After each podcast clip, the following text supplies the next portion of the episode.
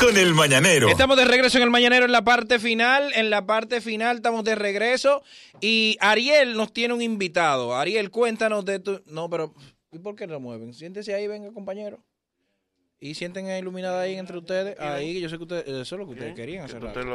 Tenemos, adelante, Ariel. El viernes pasado estuvimos Nagüero y yo por la hermana provincia de San Cristóbal. Ay, sí. Sí. Nos encontramos con un señor muy interesante, un precandidato a diputado, que trae una propuesta que yo voy a dejar que él la diga. ¿Entiendes? Porque yo creo que es una propuesta que va a revolucionar el país. Ok, primero vamos a presentar a Carmelo Romero. ¿Eso qué? Carmelo Romero. Okay. Presidente del Moda en San Cristóbal. Presidente del Moda. ¿Qué es el Moda? Comenzando por ahí. No, pero por favor. Mira, como decía, mi nombre es Carmelo Romero. Yo me ubico en la parte política a nivel de la dirección del sector externo del PLD. Ok. Entonces allí... Te ha aliado. Tenemos la participación tanto con el Moda como con otros movimientos importantes que hemos estado coordinando trabajo desde que Danilo Medina lo llevamos a la presidencia. Lo llevaron. Sí, lo llevamos. Desde el y lo van a volver a llevar. Bueno, necesitamos que se siga haciendo las cosas importantes y buenas que se están haciendo, Manolo. Él está indeciso, él no sabe lo que dice. No, estamos claros. Él está en modo amarante. No. ¿Desde cuándo usted le surge eso de aspirar a diputado? Y usted no comienza por regidor o por presidente de algo. Yo fui candidato a regidor en las elecciones pasadas. ¿Y perdiste? No.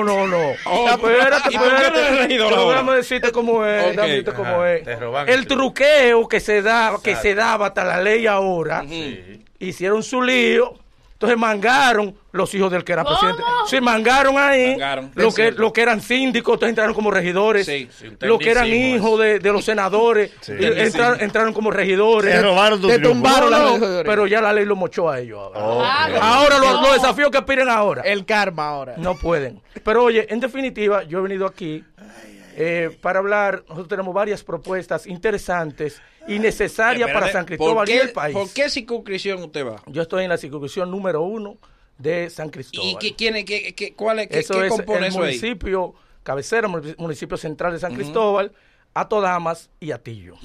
¿Usted tiene arraigo por ahí? ¿Usted los conocen o usted está enganchado? Durante 25 años, o sea que empezamos ahorita, pero durante 25 años hemos trabajado en la dirigencia política de San Cristóbal. Okay. Hemos estado haciendo nuestro trabajo desde diferentes posiciones de dirigentes. Porque ahora de repente, de que si eres pelotero, papá, te metes para político. Entonces después vienes de diputado y te vuelves nada en el Congreso porque José Lalu te mata. Okay. Te metes ahí frente a Farideh Raful y San Cristóbal se ha quedado sin diputado. Porque es que mandan esos pariguayos para acá que no saben de política. Y cuando ellos se meten ahí, ¿cómo hablan después que hable? Sí. Después que hable José Lalu. Entonces, ¿qué resulta? Que los diputados de San Cristóbal se ve de que no hablan, pero que tú mandas a vaina yuca, de que porque él se hizo de muchos cuartos vendiendo yuca. Entonces lo pone ahí y después no pueden hablar aquí. Pero en odio. ¿Hasta qué curso tú llegaste para que podamos hablar? No, tranquilo. Tranquilo. No, yo soy bachiller. Tú eres bachiller. Claro que sí. De ahí te devolviste. No. Debes materia y esas cosas. No. Arrancate a la vida. Dime la verdad. No. Arrancate a bebé. Tranquilo. ¿Y qué debes materia? No. Matemática, siempre matemática. No. La traigo. Trigonometría te lo pasaste. Dime la verdad. Puedes publicar tu récord de todo. Claro que sí. Entonces, ¿cuál es la propuesta? ¿Cuáles son las propuestas? Los anteproyectos que tú quieres presentar. Nosotros tenemos una serie de propuestas. Por ejemplo, la Liga Municipal ha perdido su función hace mucho tiempo. Aquí debe aplicarse una ley de licencias y reglamentaciones para que precisamente eso que tú estás hablando pueda estar reglamentado. Bien. Porque aquí alguien te viene a arreglar algo, pero tú es lo que él diga que él sabe arreglar. Tú no puedes establecer. Y ahora con los sistemas electrónicos podemos determinar que tú me muestras tu certificación, yo la chequeo en una aplicación y yo me doy cuenta que verdaderamente tú me estás diciendo que me va a arreglar ese micrófono porque tú sabes bregar con eso. Ok, bien. ¿Qué entonces, más? Entonces, otro. Mira, nosotros tenemos una propuesta que es la que provocó que llegáramos aquí. Exactamente. Y es la necesidad de por la familia cerrar las cabañas en la República Dominicana. Coño, pero yo te digo a ti, pero sácalo ahora mismo. Lo que sucede es que yo me propuse venir aquí. Está bien, está bien. Oye, yo me propuse venir aquí. ¿Justifica eso? Claro que sí, mira. Lo primero es que la cantidad de cosas que están pasando ahí en este momento, ustedes no lo saben ni los dueños. Y ahora lo que sale, si se sabe, salen los asesinatos, salen pilas de niñas embarazadas, sí, que no es abajo de la mata, porque hace mucho que Manolo no ve como que están haciendo de eso por la abajo de la mata de su casa. ¿Hay infidelidad en la cabaña, usted dice? No, la infidelidad es lo de menos, porque es una decisión de una persona, claro que sí. Mira, usted es casado, Claro, yo ando con la máquina que mueve este camión. Cuando usted se le escapa a su esposa, ¿para dónde coge? No, pero usted es que yo no ¿para dónde usted coge? A ti te descubrieron un hijo por la calle. No, ¿para dónde tú coges? Miren, el principal problema que tiene la cabaña es la ubicación. Ajá. Que las hijas de todos ustedes, las niñas, las sobrinas, que están cruzando. Claro que sí, están funcionando. Nosotros vivimos en San Cristóbal. Cuando bajamos del elevado, todas las niñas que andan con nosotros están en la cabaña. Entonces yo conduzco derecho así. Yo no la miro a ellas para ver si están mirando los letreros, porque no le puedo tapar los ojos. Entonces conducimos derecho. Los hombres cuando vamos pasando por ahí, sí, y las sobrinitas van detrás, y la muchachita de 12, 13. Porque eso es lo que se le está vendiendo a esa juventud desde que aprenden a leer. Con detalle en los letreros. En los letreros están los detalles. Que sillón de... Una pregunta. Si tú cruzas el peaje, ¿por qué no te metes por la Independencia a la izquierda? Bueno, hay muchos tapones por ahí. Eso me quieres joder con la cabaña. Tapones por ahí, papá. Pero bueno. Mira, adelante, económicamente, ¿de qué tú vives? No, mira. Yo trabajo en la Dirección General de Bienes Nacionales. Tú botella ahí. Yo trabajo ahí. Defiéndase, diputado. Ahora, sí, ¿Cuál es su posición ahí? Mi función en la vida ha sido ser dirigente político. Servidor. Pero eso se ha caído. No, puse ahí. Es, ahí comité de base. Oye, no, ahí ha venido el relajo. Y esa es una posición que nosotros venimos a reivindicar con nuestra participación. Sabemos que es difícil porque soy el primero que sale a reivindicar eso. La dirigencia política que ha sido responsable de que en la República Dominicana haya democracia en los barrios, lo de los barrios, porque es muy bueno. Si yo fuera... apellido no, tú no me hicieras esa pregunta. No, porque pero, se asume que ellos son ricos, y que ellos pueden. Sí, pero, no, pero eso en sentido general del país. Pero lo que hemos levantado la política en este país, en la parte de los callejones, entonces a eso, se nos marcha fácil. ¿Me entiendes? Como que se nos marcha fácil. Pero aquí, óyeme, igual que María Cela con el Alfa, tenemos propuestas reales. Mira, en San Cristóbal tenemos que quitar la cárcel de Najayo de ahí. ¿Por qué nosotros tenemos que tener los presos de todo el país en el medio de San Cristóbal? ¿Y por qué nosotros tenemos que tener los criminales allá? Carmelo, vamos a hablar ahora. Mírate, usted. Adelante, iluminada. Ahora vamos a tocar el tema de la cárcel. Pero primero vamos con el tema. Él le marchó igualito, deje usted estar. Carmelo, ¿qué fue lo que te hicieron a ti o te dejaron de hacer en una cabaña que tú te has ensañado con las cabañas? Oye, qué pregunta más política esa.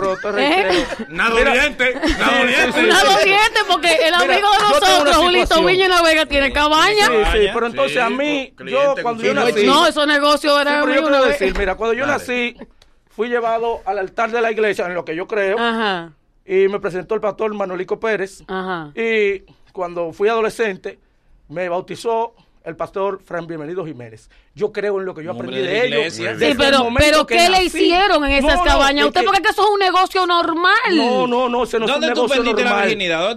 Ese no es un negocio normal. ¿Por qué no es un negocio normal? Porque allí se cometen crímenes. ¿Dónde usted se entrenó, diputado? Y en casa se cometen crímenes y en negocios también. Pero allí no hay registro. Diputado, por favor, ¿dónde usted se entrenó? No hay registro. ¿Dónde le quitaron lo inocente, diputado? Mira, yo te puedo decir a ti. Yo tengo mi esposa y las cosas... Ella no fue la única. Usted llegó virgen al matrimonio. Discúlpeme. Las cosas a nivel íntimo, yo estoy en política. O sea, yo he venido aquí, pero yo no estoín bandido. Claro que sí, sí. Por íntima que... fuiste un bandido. Sí. Yo fui un bandido. Te arreglaste hace poco. Te arreglaste cuando te casaste, fue. Eras terrible. No. Perdón, una pregunta importante desde el punto de vista político. ¿Cuánto tú pesas?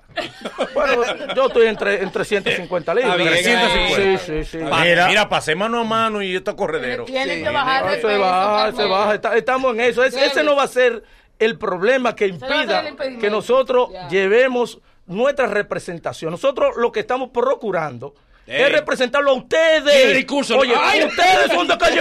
Si ustedes aspiran a diputados, también lo relajan. Claro, usted me va a relajar a mí. Eso es. Ustedes lo relajan. Está bien. Pero ¿por qué? ¿Por qué? Claro. Si un blanquito de los que sabemos que también están a nivel de la emisora aspira, no dicen nada. No dicen nada. Lo primero que hay que hacer en este país primero es buscarse mucho si tú vienes de abajo, para que no te relajen cuando aspires. Mira, pero entonces, ¿qué pasa? Que el que no se ha robado pila primero, el que no está haciendo política de coerción.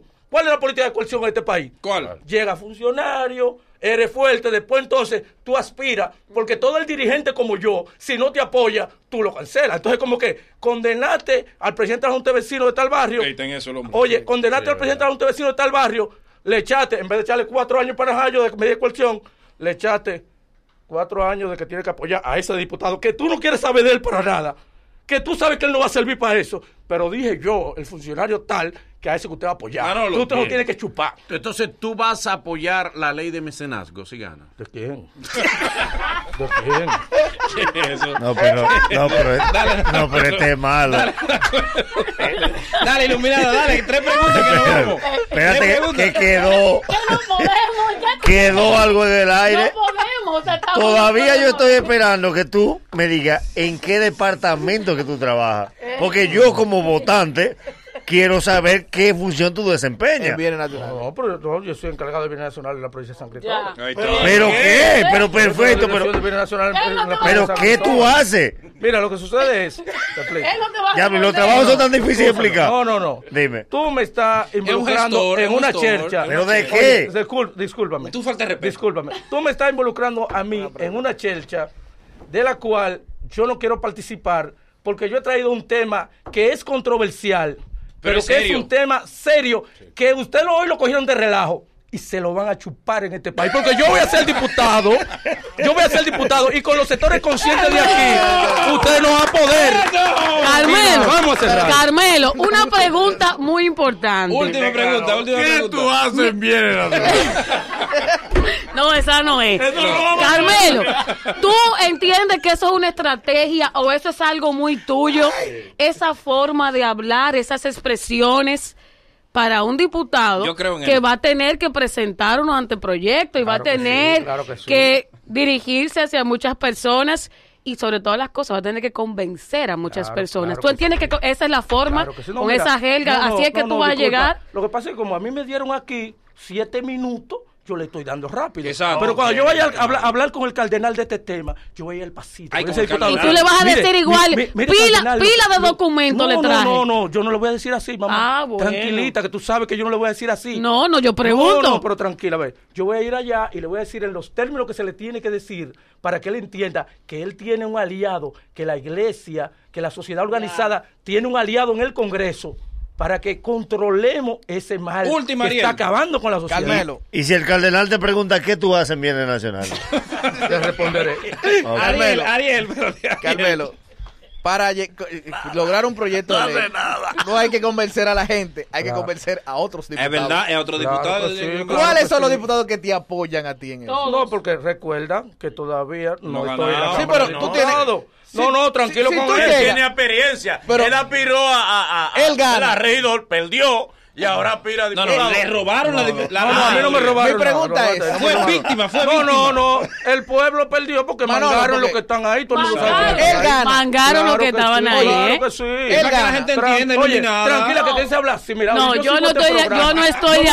Yo no estoy de acuerdo. No.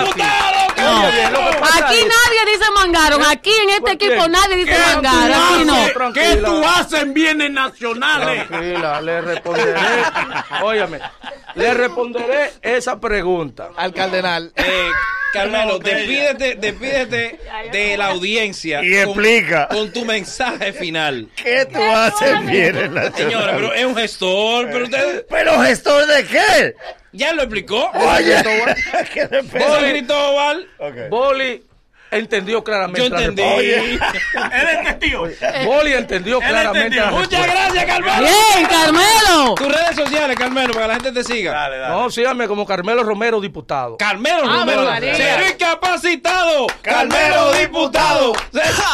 Hoy nos hemos divertido y algo hemos aprendido. Mañana habrá mucho más y mucho mejor. Gracias por ser parte de nosotros y la cita es desde la...